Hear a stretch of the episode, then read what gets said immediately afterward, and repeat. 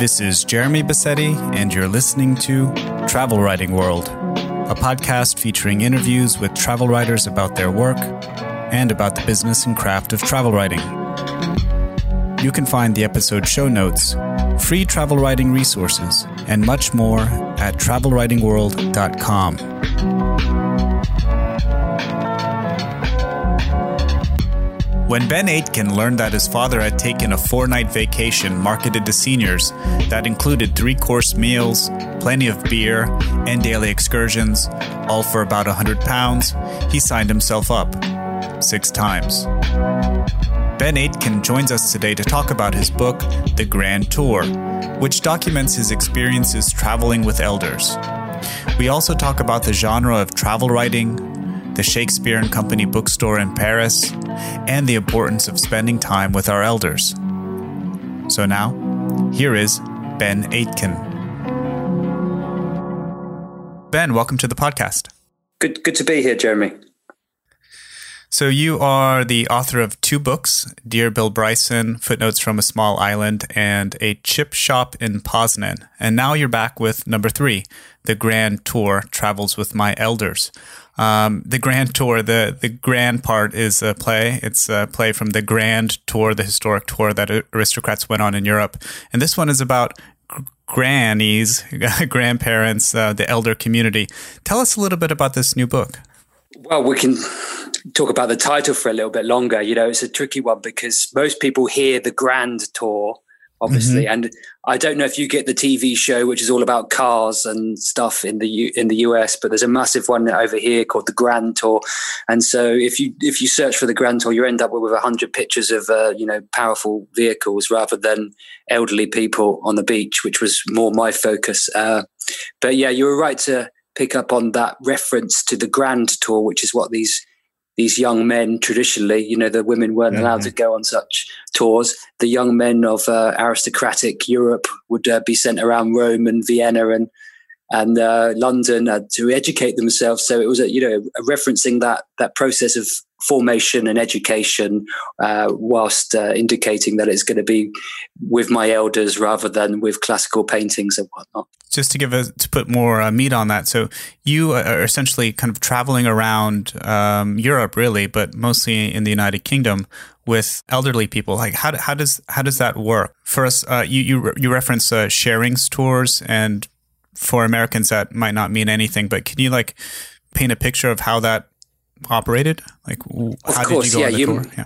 Of course, you might not have an equivalent holiday provider in the US. I don't know, but in here in the UK, there's a company called Shearings, and they specialize in coach holidays for people that are retired. You don't have to be retired to go on them, but 99.9% of people that do go on them are retired. So I was enjoying six coach holidays around the UK and Ireland and Italy with people twice and thrice my age. And they tend to be quite organized and regimented uh, holidays. So you know what time the entertainment starts, you know what time you're playing bingo, you know what time you're going on an excursion to the castle that Cromwell uh, demolished in the in the 17th century, etc. So it was a strange experience to me. I'm used to backpacking. I'm used to traveling sort of off the cuff and on a whim. And it was, yeah, an unusual undertaking. The motivation was uh, principally to spend more time with people older than me and and talk to them and see if I could learn a thing or two about about life, about death, about grief, about bingo, about anything really. And uh, the, the, the grand tour is uh, you know recounting those six holidays and uh, the various nuggets of wisdom that I picked up along the way. Yeah, so it's coming full circle to this idea of education that you uh, brought up earlier that you wanted to learn from them. How did you uh, get the idea to travel with your elders, our elders, uh, in such a way? two things, I suppose. I've always got on well with my grandparents, and they've always furnished me with bits of information and knowledge, and I've enjoyed their senses of humor as well. And then my dad let me know about a holiday he'd been on to the southwest of England. He'd had four nights in a coastal hotel He'd had a free course dinner each evening. He'd had a cooked breakfast each morning. He'd had excursions to here and there. He'd had 16 pints of lager each evening, entertainment, bingo, return coach travel, all for about a hundred pounds. So what's that in dollars? 150? I don't know. Mm-hmm. And I was just, I was just taken aback by this astonishing value for money. And so that motivation, the, the, the quest for value in coupled with the quest for some some knowledge and to escape my millennial cohort, you know, that's what sort of propelled me on this grand tour. Anybody who reads this book, you'll you know understand or get the sense that you know some of these our elders are not as boring as as they may seem uh, uh, on the surface, and they they like to get down and they like to party, right? Why why do you think um, somewhere in the book you, you mentioned that elders have more to offer than you know the millennial cohort? What do you think they have to offer, and why do you think that is? Is it experience or?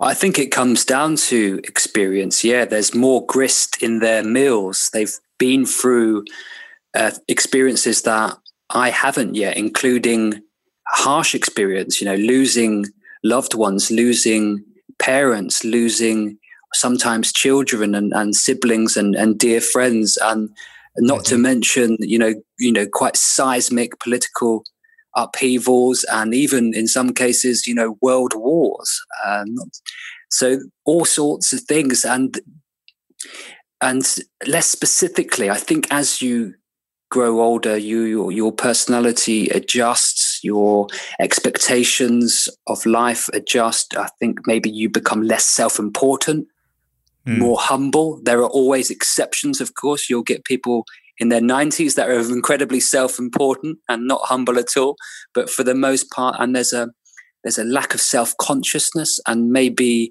a willingness to look on the bright side and enjoy life because the sense is there that this isn't going to last forever, and that sense is a lot keener.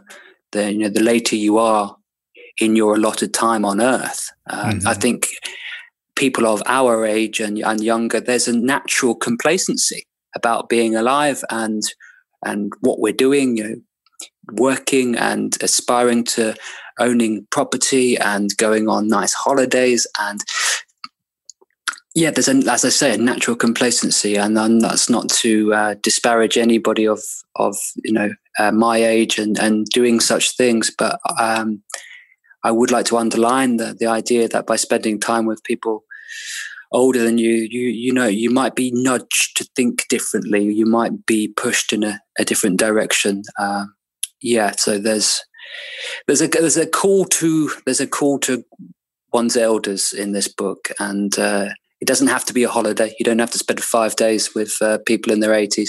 It could just be a, an awareness as you're out and about living your daily life, whether you're at the bus stop, on on the subway, you know, walking down the street, on a park bench. No, just lean across now and again and ask someone who's evidently 98 what they do for what they do for a living. You know, it will at least break the ice, and you might have a, a decent chat. Mm-hmm. Yeah, this is, I think, a point that uh, Paul Theroux recently made in his um, in his newest book, uh, the the Mexico book. He says something about you know being in the United States. You know, being an elder um, is somewhat invisible. Like he can go through his day and just be this invisible person. But as soon as he went off into Mexico, um, he was more respected because of his age. It's something that perhaps we see um, also in Europe as we see in the United States. This idea that the the older generation they're they're ignored, um, they're cast aside as if you know they don't matter anymore. And I think that's mm, a yeah.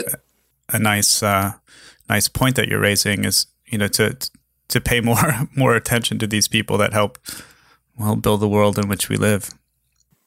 Yeah, of course. I mean, you could you could ask somebody to pay more attention to all people. There's a a growing tendency to be slightly navel gazing and have your your head in your head in your phone and um, your head in the sand and not be exoteric and looking out to the public and the people. But uh, when it comes to people of an advanced stage or you know in the the, the final third of life, there must be a sense that they feel a little bit. Uh, you know, in, invisible, yeah, as Paul Theroux suggested. Why that might be, um, I can only speculate. Um, obviously, there are more, people are living longer, so people of uh, an older age are less are less rare. You know, they're less.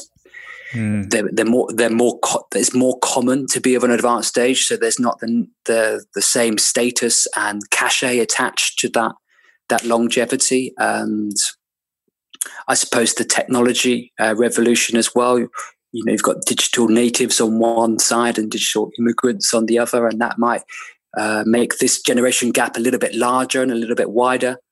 Um, but yeah, these are just speculations. I think the, the, the key thing is that we could all, and yeah, I talk to myself uh, right now. We could all be better at uh, be embracing others of uh, any age, color, ilk, whatever, um, whether in a very small, uh, casual way um, mm-hmm. or in deeper, meaningful ways. I've just moved in with uh, a lady that's 84. So my, my new flatmate is 84.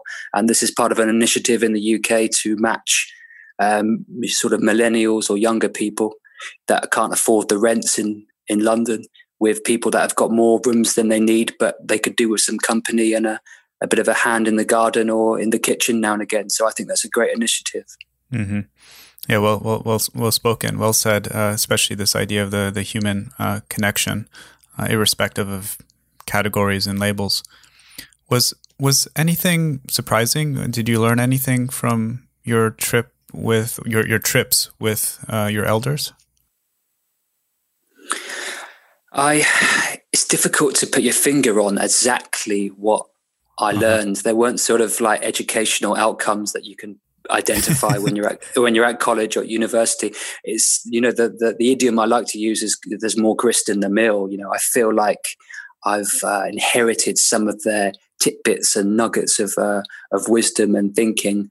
I can give a couple of examples um, of those sort of odd, awkward learnings. Uh, one was in Cornwall, which is in the southwest of England. I met a guy there called Mick, who was in his 80s and this was in the middle of winter and yet he was always in shorts whether it was minus six degrees outside or whatever. And i eventually one evening asked him you know what's this about the shorts? And he admitted that he's not worn anything but shorts since he was 26 so that's about 60 years.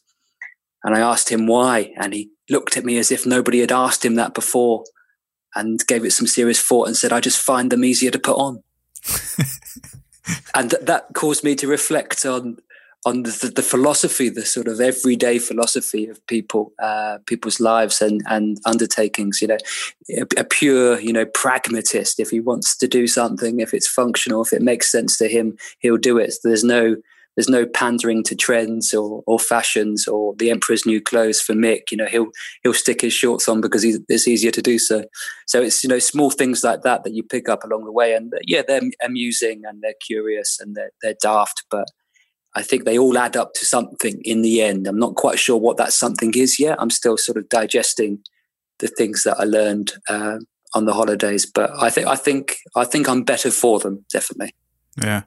This reminds me to a point that you were raising just a few moments ago um, about this muddy middle age in which um, you and I are in. Um, and, and, then we, we reflect back on your childhood and, you know, we gaze out into the future for, you know, being elders.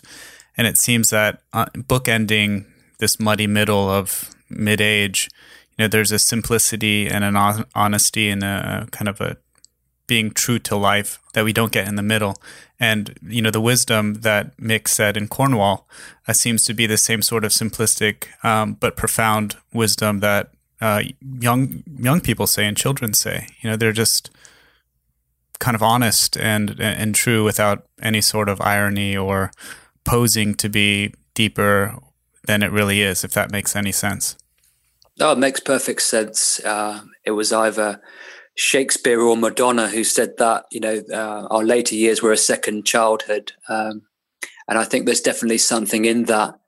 And yet we're we're led to believe that during our middle years, maybe 20 to 50, 60, that's when we do our our growing, our learning, our forming, but perhaps our discovering of ourselves. Our, but perhaps we were always ourselves, you know, and we were mm-hmm. most ourselves when in those first years, and then we rediscover that in later life, I don't know. Yeah, I'm I'm just this is just conjecture, but I can definitely relate to what you're saying about you know the later the later years being like a second childhood where you're you're more willful and you're more honest and you're more curious and you're less less bashful and timid and you're you're driven by different things you're not driven by a career anymore mm-hmm. uh, well few, few people are anyway they're they're in a position of being retired and there's less things pressing upon you directly you don't have to meet the mortgage payments you don't have to raise the money to get married you don't have to replace the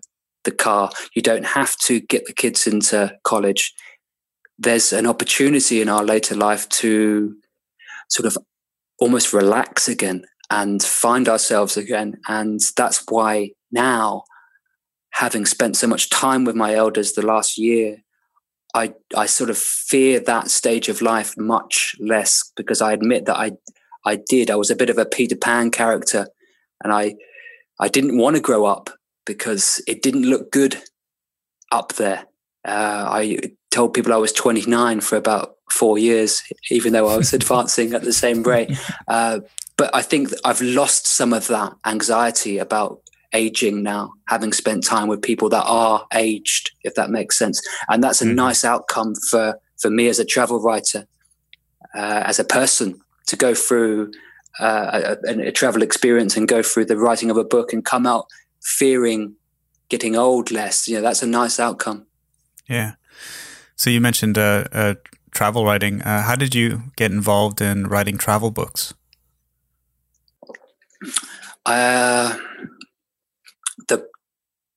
mm, it's a tricky one. I first wrote about travel when I was 18. And that's when I went on my first kind of big trip abroad. I went to Australia before going to university and I just kept a I just kept a diary, and that was the first time I'd kept a diary. That's the first time I'd voluntarily written things. Up to that point, it was at the behest of my teachers and my parents. Right, you must write that essay, that assignment, this, that, or the other. Uh, and I, I, I didn't I didn't detest that task of writing and sitting and thinking and reflecting and finding words and sentences and phrases to describe and account for my time in this different place. Uh, that was the first sort of, you know, step into the the genre of travel writing, and then it became more, uh, I don't know, serious. Uh, perhaps when when I was about twenty nine, I I was struggling to write a play. I'd written two plays for the theatre by this point, and I was struggling to write the third one. And I gave up trying to write it, and I picked up Bill Bryson's book, Notes from a Small Island. I read it for the second time, loved it again, and I thought, I'm just going to go and follow this. I didn't have a travel book in mind. I just had a two month break from everything in mind. And I went to the same hotels. I went, ate the same food. I considered the same things. I spent the same amount of time in the bath, etc. And you know, try to retrace and mimic Bill Bryson's experience in the UK as much as possible. And as I was keeping my journey uh, journal about during this experience and this travel, uh, I felt that the, the, words were sort of uh, amassing and they were taking on a certain character. And I thought, well, why not try and write a book about this? But I was too terrified to approach agents or publishers at that stage. So I didn't. Uh, I just went down the self publishing route. I ran a Kickstarter campaign. I don't know if you have the same platform in the US. Yeah, we do. We do. Okay, so I raised some money and published the book, sent it out to the people that backed me, which was about 300, and also made it available as an ebook and put that on um, online. And uh, that gave me some confidence. You know, some people hated it because it wasn't Bill Bryson. They wanted it to be just like Bill Bryson, and it wasn't. You know, we write very differently. We think very differently. Um, some people enjoyed it, and that gave me some encouragement. And I, I then moved to then moved to Poland. You know, every travel writer needs to think of things to write about. Uh, in an ideal world, these these uh, these projects and undertakings would happen sort of organically and wholesomely. But there's a there's, you sometimes you've just got to sit down with a pen and paper and think, you know, what do people want to read? What do I want to write? You know, where's the perfect Venn diagram where the two things overlap? And I decided that I'd go and live in Poland for a year um, to be a sort of reverse immigrant at the time. Uh, there were a lot of Polish people moving to the UK taking advantage of their freedom of, of movement within the European Union. And Polish is now the second language in the UK. So I wow. wanted to go the opposite direction and live in Poland and be a fish out of water and be an immigrant and and write about that experience of dislocation and and being abroad. And I ended up working in a fish and chip shop of all things in Poland. And that's why the book's called A Chip Shop in Poznan, which is the city in the west of Poland where I lived for a year. So that was the second undertaking. And once I'd written that book, which took a long time, believe me, because I was uh, I had no editor or publisher, you know, whipping me, uh, trying to tell me to hurry up or whatever. So I I ended up with you know, a first draft, which was about 650,000 words long, which I believe is wow.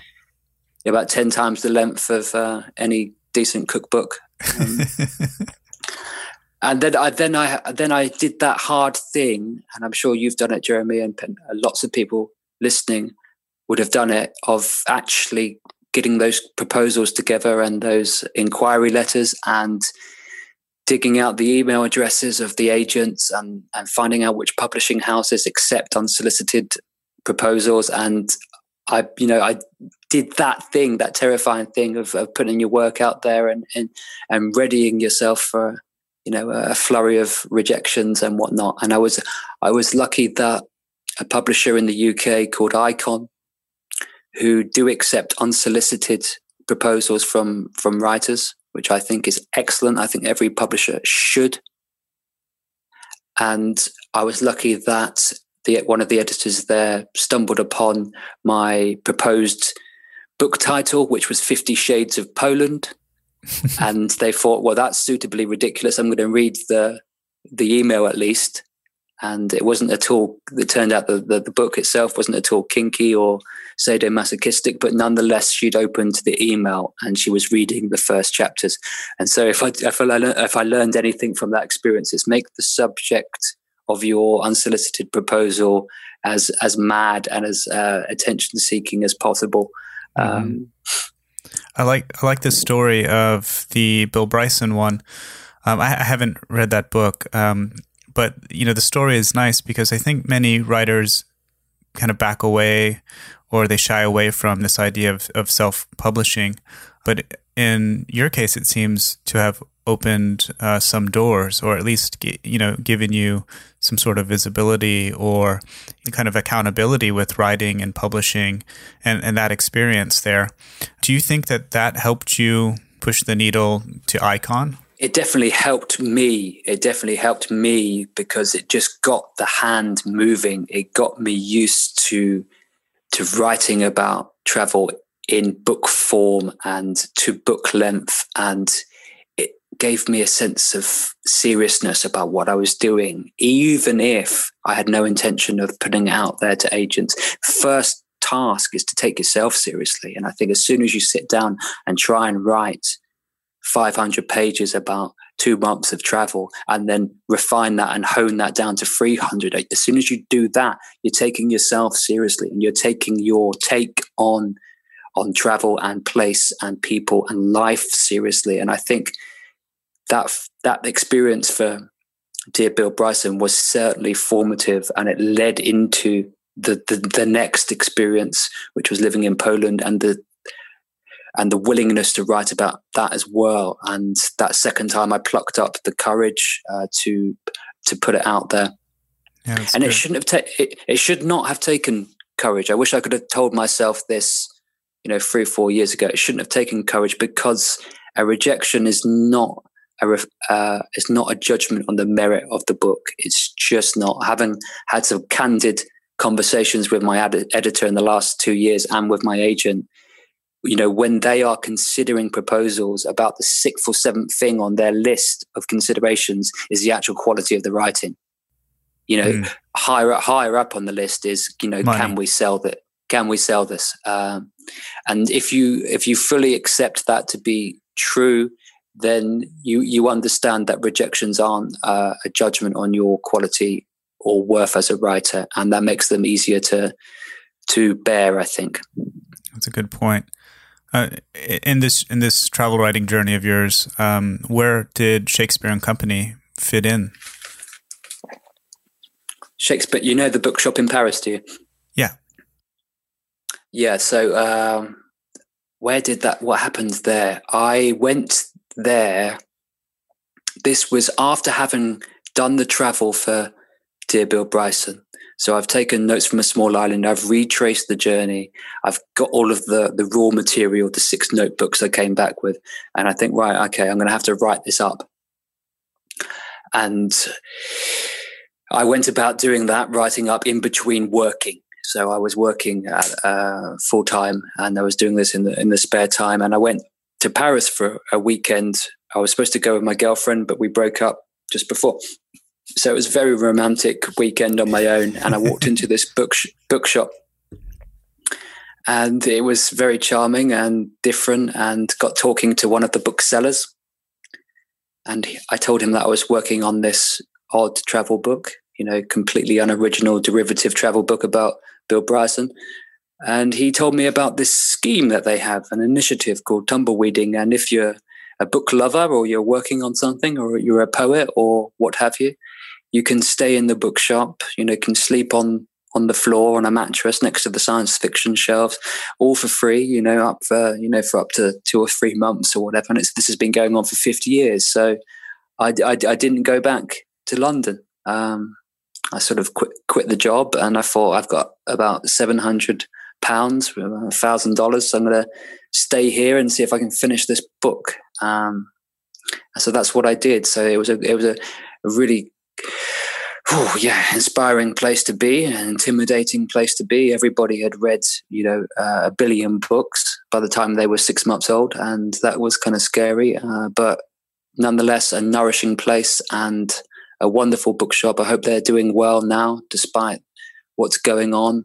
Uh, and about 18 months later, um, I did a reading at that bookshop at Shakespeare and Company, and I read the first chapter of Dear Bill Bryson. So that was a lovely, a lovely moment, a lovely occasion, and that's kudos to Shakespeare and Company because they do look after the people that stay with them. It's not just some gimmick. It's not some uh, you know, marketing conceit. They they really want to nurture writers, so that once you've left their uh, left them, they will keep an eye on you, and they'll be responsive to your to to to when you let them know that you've got some work and you've finished. And they, you know, they were kind enough to let me do a reading there. So uh, yeah, hats off to them. Uh, they have a place in my heart. The the owner's Sylvia.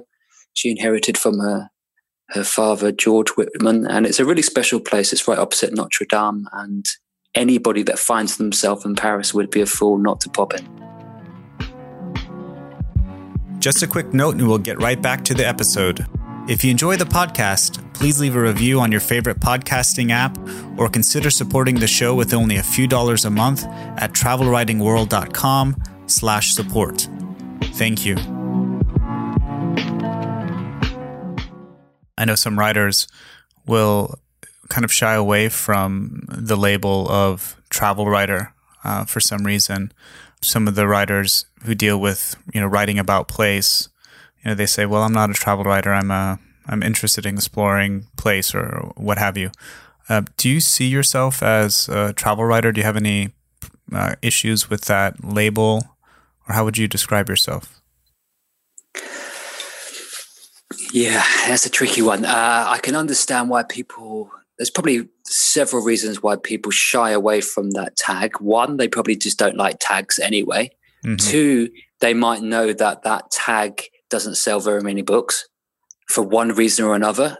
In the UK, I don't know how it is in the States, Jeremy, but the travel writing section in a bookshop is always in the, the furthest, darkest corner of the bookshop.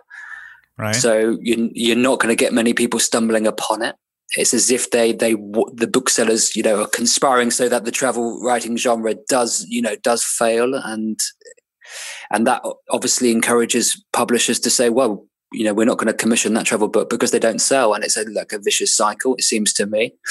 Um, great travel writing, you know, shouldn't be, uh, shouldn't be, it shouldn't be pigeonholed because it's more than about travel.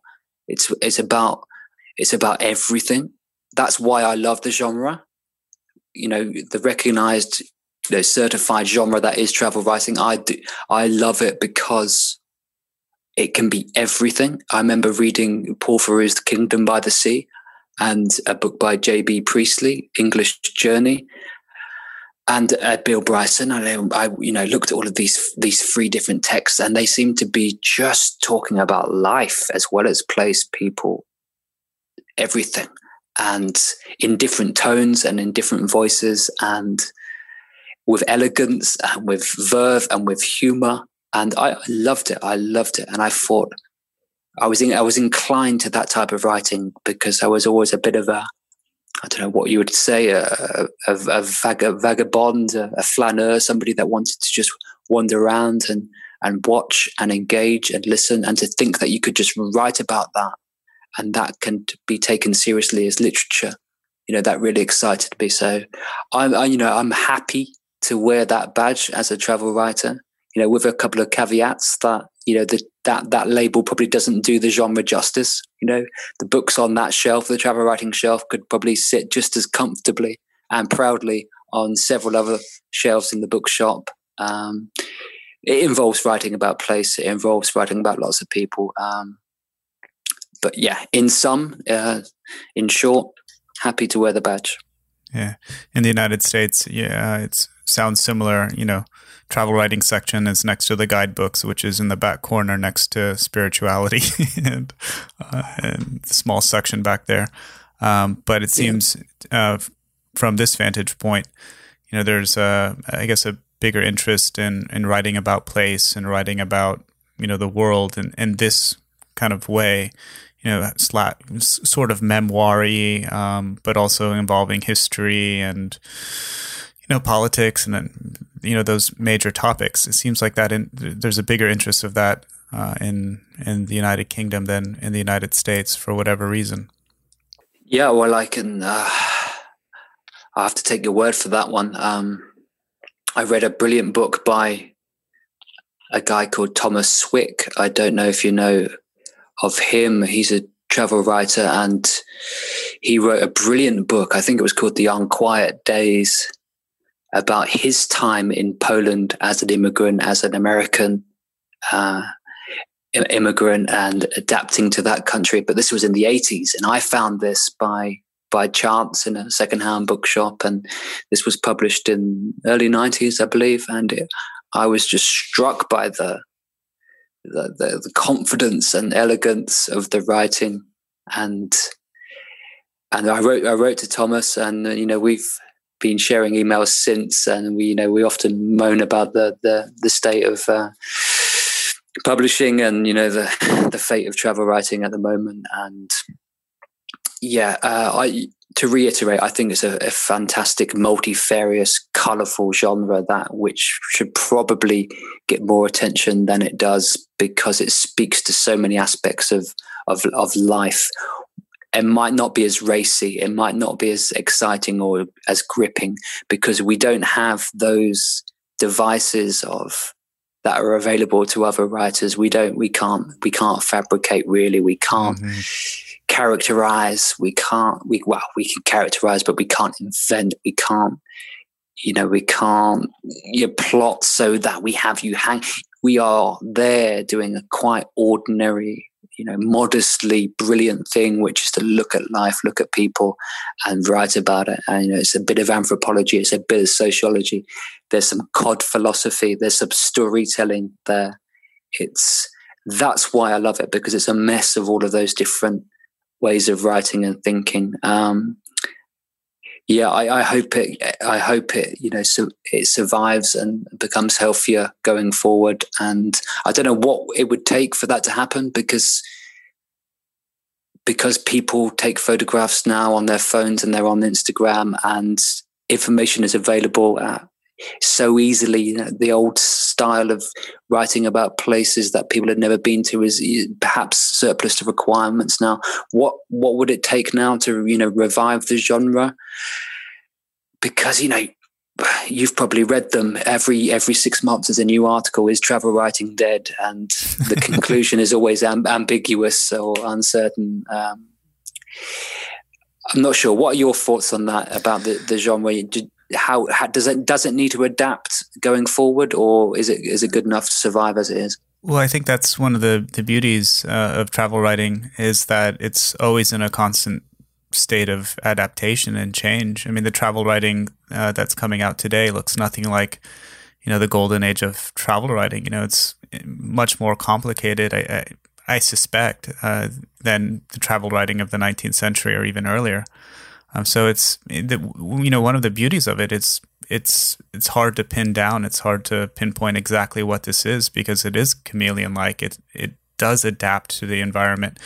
Um, and I don't know what's going to happen with this crisis, um, but I'm going to hedge the bets against, um, you know, travel writing. I, I think we're going to see this massive kind of outpouring of travel writing, you know, a few years after this crisis ends, if it ever does, uh, much like we saw back in the, you know, 19 teens, 19, early 1920s.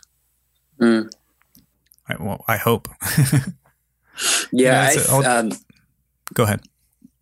No, I was just going to say that if you, if you are an aspiring travel writer or um, an existing one, you can always uh, try your best to anticipate what an editor might want at the moment, what a publisher might be interested in. There seems to be in the UK, in the newspapers, in the travel sections, although they're shrinking, there is an appetite now for stories about the UK, about what they're calling staycations, about mm-hmm. un- unusual types of travel. And there's something oddly liberating and exciting about that shift because all of the articles aren't about traveling around the Greek islands anymore. They're not all about taking a, a city break in Paris or Nice or or Siena. They're about wild camping in in in England. They're about taking night walks in London. They're about wild swimming in the North Sea off the east coast of the United Kingdom. So there's, I think, oddly, there might be room for some uh, interesting stuff at the moment if you pitch, you know, pitch well, pitch persuasively. You know, make it hard for them to refuse what you've what you've written. Make it hard mm-hmm. for them to ref, to refuse uh, the idea that their readers would be interested in it. And at the same time, uh, you know, with, with publishers, I'm thinking now about cruising because I've always been interested in cruising as a way of moving, a way of holidaying, a way of traveling. Uh, some people hate it, some people love it. It's a Marmite issue. I'm not sure if you get Marmite out there, but you know, this is the something that we spread on toast, and people either oh, love it or yes. hate it. Yes. And uh, cruising's one of those, and that industry is probably you know, uh, is probably struggling right now, and it wouldn't mind an enterprising youngish writer getting on board for a few months and selling selling the mode of travel to their contemporaries. So there's in chaos, there's always opportunity. Uh, you've just got to, you need a keen eye to spot where the opportunities are, and then mm-hmm. perhaps a brave heart to pursue them. Yeah. We're running a little bit short of time here, and um, two things. Uh, wondering if you can let us know where we can find you online and connect with you there, and if you could, uh, lastly, read a short passage from your new book to close the episode out. I'm not massively available online. I don't think I. I'm on Twitter. I'm I'm not the the best tweeter in the world. If you look at my feed, it's you'd probably fall asleep with boredom. But nonetheless, if you wanted to contact and uh, contact me and communicate, that's that's a good way. Ben Aitken, eighty five. So that's my name. B E N A I T K E N. It's a Scottish surname. Eighty five. That's not my age. That's uh, my year of birth. Um, also happens to be my weight in kilos at the moment. I need to get that down. Uh, so that's Ben Aitken, eighty five at Twitter. That's probably the best way. Uh, I'm happy to give you a quick reading uh, from the Grand Tour Travels with My Elders, which is the book that came out in September 2020 with Icon Books. Shout out to them; they're great. I've, I can offer you two things. One is an encounter with an American guy, Sean, in a bar in Ireland, or I can give you uh, a paragraph about the time a lady threw her bra into George Clooney's garden. Which would you prefer, Jeremy? Oh gosh, that's an uh, impossible decision uh, when you put it like that. Uh, um, okay, I'll make it for you. Let's go for George Clooney. Okay, good. So, a bit of context uh, this was on a coach holiday to Lake Como in Italy, which was the fifth of the six coach holidays I went on with my elders. We'd been out for the day in the coach, visiting this and that village in Italy, and the action starts here. So, on our way back to the hotel, we stop outside George Clooney's house Jill, who I've been sat next to for the last 10 days or so, is visibly and audibly excited. She even has a puff on her inhaler. And she's not alone in her excitement. The sight of Clooney's house has the entire coach spellbound, even the blokes. They're using their cameras to zoom in. Someone thinks the kitchen window's open. Someone can see a massive pepper grinder. Someone thinks they saw him through frosted glass, which means he was probably getting out of the shower. The very thought does something to Jill. I watch her inch closer to George's perimeter. I watch her look over her shoulder to make sure a few people are looking. And then I watch her remove her bra from under her blouse and fling it over the wall into George's garden. I ask her what she did that for. She shrugs her shoulders and says, well, I have plenty of others. And there you are. That is uh, That's great. A little insight into the sort of thing that I got up to on the Grand Tour. Yeah, a lady flinging her bra into George Clooney's garden. I wonder if he ever found it. well, that's great. Thank you for taking the time to come on the show, and we wish you luck with this book. I believe it's coming out in the United States uh, next month. No, in November. Uh, April actually. Oh, in April. April. Okay. April. Yeah, they were going to bring it out in November, but they've pushed it back to April. But the audio book and ebook are available now, as far as I understand. Very good. Well, we'll put the links to those books in the show notes. Thank you again for coming on. It's been a pleasure, Jeremy.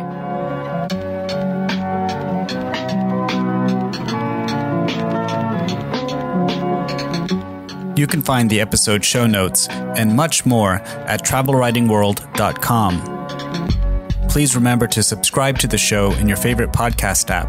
And if you find the show valuable, please consider leaving a review or supporting the show with only a few dollars a month at travelwritingworld.com slash support.